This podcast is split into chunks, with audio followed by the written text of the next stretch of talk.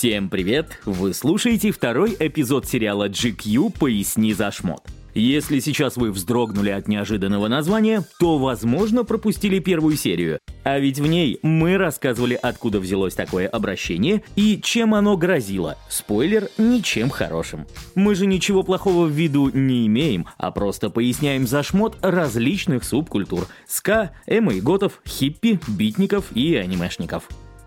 На этот раз речь пойдет о скинхедах и их предшественниках, модах и тедди-боях. От Эдварда VII до Эдварда Нортона, от джаза до панк-рока, от уложенных сахарным сиропом локонов до бритых голов, от костюмов Севил Роу до рубашек пола Фред Перри. На протяжении всего 20 века молодежные субкультуры перетекали друг в друга и зачастую полностью трансформировались, причем как внешне, так и идеологически. А началось все, разумеется, с молодежного бунта после военных лет. Кто такие тедди-бои?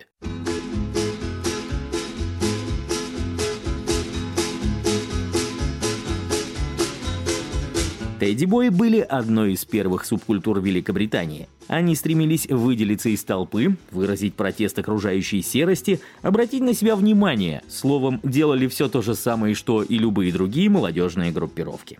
Неудивительно, что им приглянулась персона британского короля Эдуарда VII. Сын королевы Виктории долгое время оставался принцем, он взошел на престол лишь в 59 лет. Но и до этого он немало повлиял на жизнь и стиль англичан. Например, превратил броги, это классические ботинки с перфорацией, из обуви пастухов в одну из самых желанных моделей, популяризировал шляпу Хоумбург. Говорят, что именно благодаря Эдуарду VII мужчины перестали застегивать нижнюю пуговицу пиджака. Вроде как с возрастом монарх начал набирать вес, а одежда попросту не сходилась на нем. Какое же отношение экс-монарх имеет к тедди-боям? Самое прямое. Даже название субкультуры произошло напрямую от его имени. В 1953 году в газете Daily Express впервые появляется этот термин, ведь Тедди – это сокращенная версия Эдуарда. Эдвардианская эпоха, а Тедди-боев иногда называют неоэдвардианскими джентльменами, была яркой и запоминающейся. Она пришла на смену чопорности викторианских времен, поэтому к ней и обратились молодые люди 50-х, уставшие от серости после военного мира.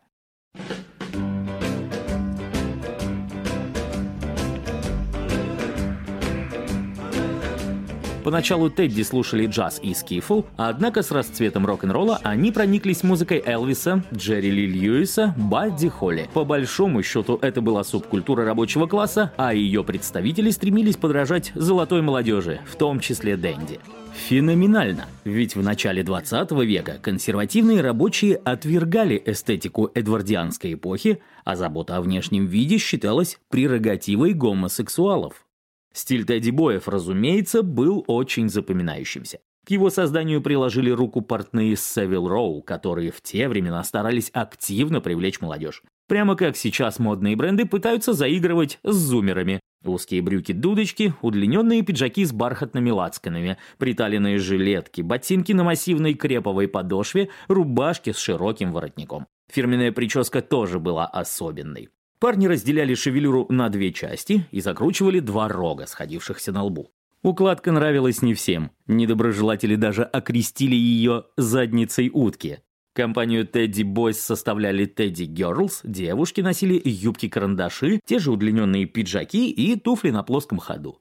Впрочем, продуманные образы не особенно помогали Тедди Боям улучшить имидж субкультуры. Все дело в том, что этот стиль привлекал в первую очередь участников уличных банд, форцовщиков, мелких хулиганов, которые часто становились причиной общественного беспорядка.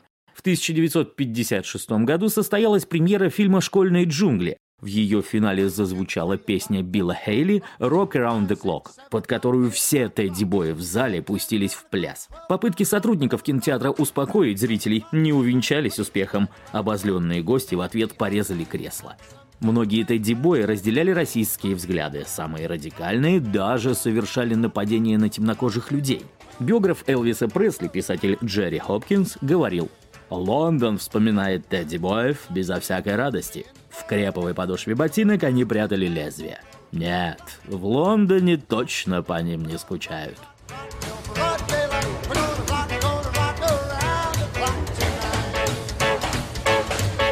концу 50-х популярность тедди-боев постепенно начала падать. Они оказали влияние на предпочтение Битлз и, в принципе, стали предшественниками многих субкультур.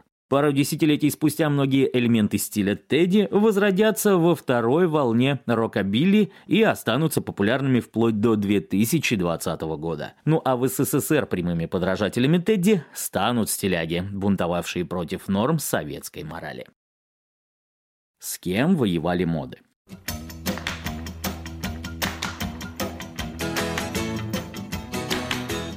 Так уж сложилось, что представители разных субкультур не всегда могут мирно ужиться друг с другом. Готы недолюбливают эмо, панки презирают хиппи. При этом полярные взгляды зачастую проявляются в ответвлениях некогда единого движения.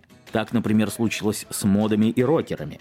И те, и другие пришли на смену Тедди Боем в 60-е годы прошлого века, но их пути разошлись. Рокеры стали британским ответом американским байкерам, они ездили на мотоциклах, слушали Джина Винсента, Эдди Кокрона, Бо Дидли и прочих адептов раннего рок-н-ролла. Но только не путайте, название этой субкультуры происходит вовсе не от музыкального жанра, а от наименования автомобильной запчасти рокера. Его еще называют коромыслом клапана. Иконами стиля считались Марлон Брандо и Стив Маккуин. Рокеры предпочитали довольно функциональные вещи, в которых было удобно гонять на тюнингованных кафе-рейсерах. Кожаная куртка с заклепками и джинсы были в гардеробе у каждого уважающего себя рокера. От дорожной пыли их защищали шелковые шарфы и очки-авиаторы. Ну а на ногах у них красовались высокие ботинки марки Lewis Leathers. От Тедди Боев рокеры унаследовали любовь к жестко зафиксированным укладкам.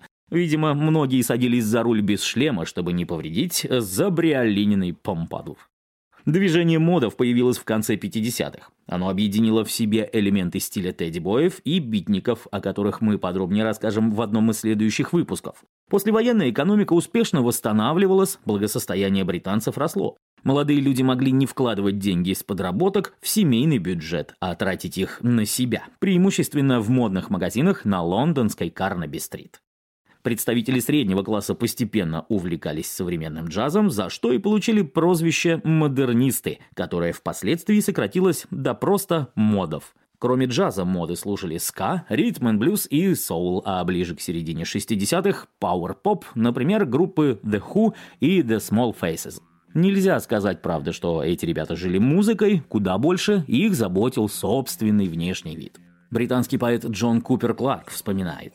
Нужно было ходить в магазин Джона Майкла Инграма и выискивать там вещи. Например, очки за 80 фунтов.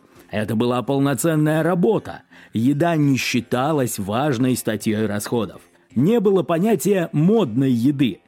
Все, на что мы тратили деньги – одежда, даже не пластинки. Моды действительно были одеты с иголочки, парни носили ладно скроенные итальянские костюмы, ботинки Челси, кашемировые водолазки, темные очки и узкие галстуки. Как вариант пола с длинным рукавом и парку. Девушки предпочитали мини-юбки и высокие сапоги, либо же одевались подчеркнуто андрогинно, в мужские брюки и рубашки. Иногда молодые люди подводили глаза черным карандашом, однако мейкап не был неотъемлемой частью образа модов. Символом субкультуры стала трехцветная мишень, которую моды позаимствовали у королевских военно-воздушных сил Великобритании. Простите нам дурацкий каламбур, но моды оказали колоссальное влияние на моду. До середины 20 века индустрия была не сильно ориентирована на молодежь, но теперь все изменилось. Что до причесок, то источником вдохновения для них послужили фильмы французской новой волны. Процесс укладки был довольно мучительным. Один из бывших модов рассказывал, что волосы приходилось выдерживать в растворе из горячей воды и сахара, чтобы пряди ложились как надо. Единственное, что роднило модов и рокеров – двухколесное средство передвижения. Но и здесь быстро обнаруживались расхождения. Рокеры ездили на мотоциклах, а моды предпочитали скутеры. Особенной популярностью пользовались итальянские веспы. Они были существенно дешевле автомобилей, а когда тратишь весь заработок на одежду, накопить на машину сложновато. В то же время на мотороллере можно было спокойно ездить в костюме, не опасаясь, что он потеряет товарный вид.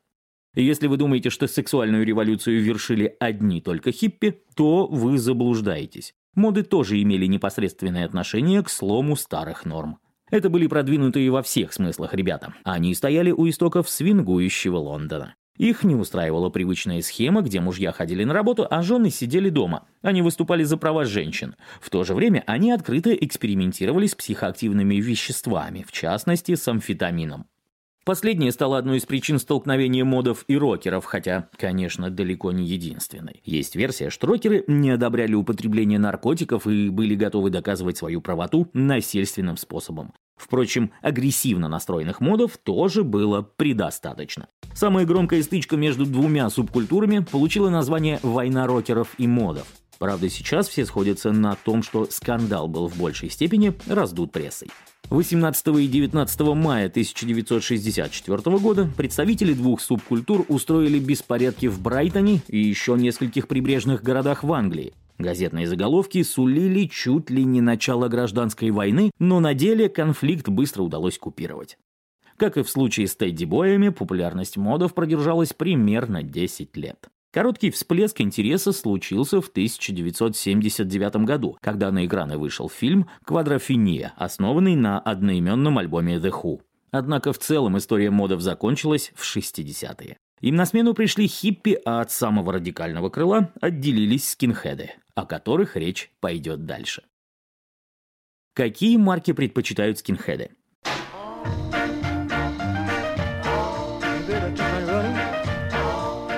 Поверьте, мы не ошиблись, когда сказали, что движение скинхедов родилось из субкультуры модов. Хотя, казалось бы, какая может быть связь между бритоголовыми отморозками с фашистскими наклонностями и стильными тусовщиками на итальянских мотороллерах? Но если вы внимательно слушали предыдущий выпуск подкаста, то наверняка обратили внимание, что мы упоминали скинхедов в контексте музыкального жанра ска. С него все и началось. Английские ребята из небогатых семей слушали ямайскую музыку и проникались презрением к буржуазии. Первое поколение скинхедов было аполитичным, зато они гордились своим рабочим происхождением. Среди представителей движения встречались и темнокожие люди, как правило, это были бывшие рудбои, мигрировавшие в Англию. Субкультура рудбоев была распространена именно на Ямайке, но имела немало общего с субкультурой скинхедов. При этом скины практически с самого начала неприязненно относились к пакистанским иммигрантам. Но явно националистические настроения начали проявляться только в 70-х на фоне экономического кризиса в Великобритании, роста безработицы и сокращения пособий.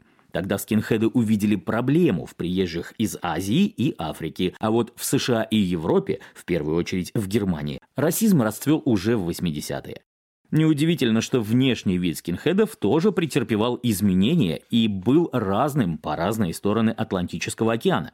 Прямые наследники модов в Британии отличались аккуратностью. В одной из своих работ английский социолог Саймон Фрис приводит в пример сочинение 14-летней девочки, написанного в 1971 году.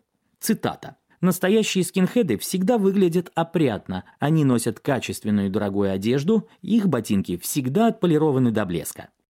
Типичный скинхед первой волны носил тяжелые ботинки Доктор Мартинс с восемью или десятью люверсами, джинсы Левайс, Ли или Ранглер, пальто Кромби, Пола Фред Перри, клетчатую рубашку Бен Шерман. Образ непременно дополняли подтяжки, причем в 80-е и 90-е даже цвет аксессуара имел значение. Например, красные могли означать, что перед вами человек, который придерживается неонацистской идеологии и теории белого превосходства. Традиционная прическа, короткая стрижка и бакенбарды должна была подчеркивать мужественность.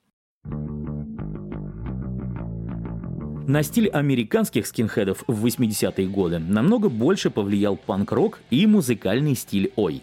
В целом их сложно назвать наследниками модов. В 20 веке многие из вышеперечисленных брендов не были представлены в США, поэтому американские скины одевались совсем иначе. Популярностью пользовались и пользуются до сих пор демократичная марка Dickies, а также армейская амуниция, например, камуфляжные брюки. По особым случаям скинхеды надевают классические костюмы, предпочтение они отдают клетке «Принц Уэльский». В наше время многим брендам вовсе не хочется быть в одной связке со скинхедами, учитывая, что за последние 50 лет это движение сильно радикализировалось. Свою позицию открыто выражают, например, Фред Перри. Их поло с фирменным логотипом в виде лаврового венка полюбили члены американской неофашистской организации Proud Boys, активизировавшейся перед президентскими выборами. В ответ на это компания прекратила поставки черно-желтой модели пола в США, чтобы не создавалось впечатление поддержки ультраправых. Это был второй эпизод подкаста GQ «Поясни за шмот». Мы еще не закончили со скинхедами. О том, какие формы это движение приобрело в странах Восточной Европы и в России в 21 веке, мы расскажем в одном из следующих выпусков. Но и этим дело не ограничится. Мы обязательно разберем стиль готов и поговорим о битниках. До встречи через неделю.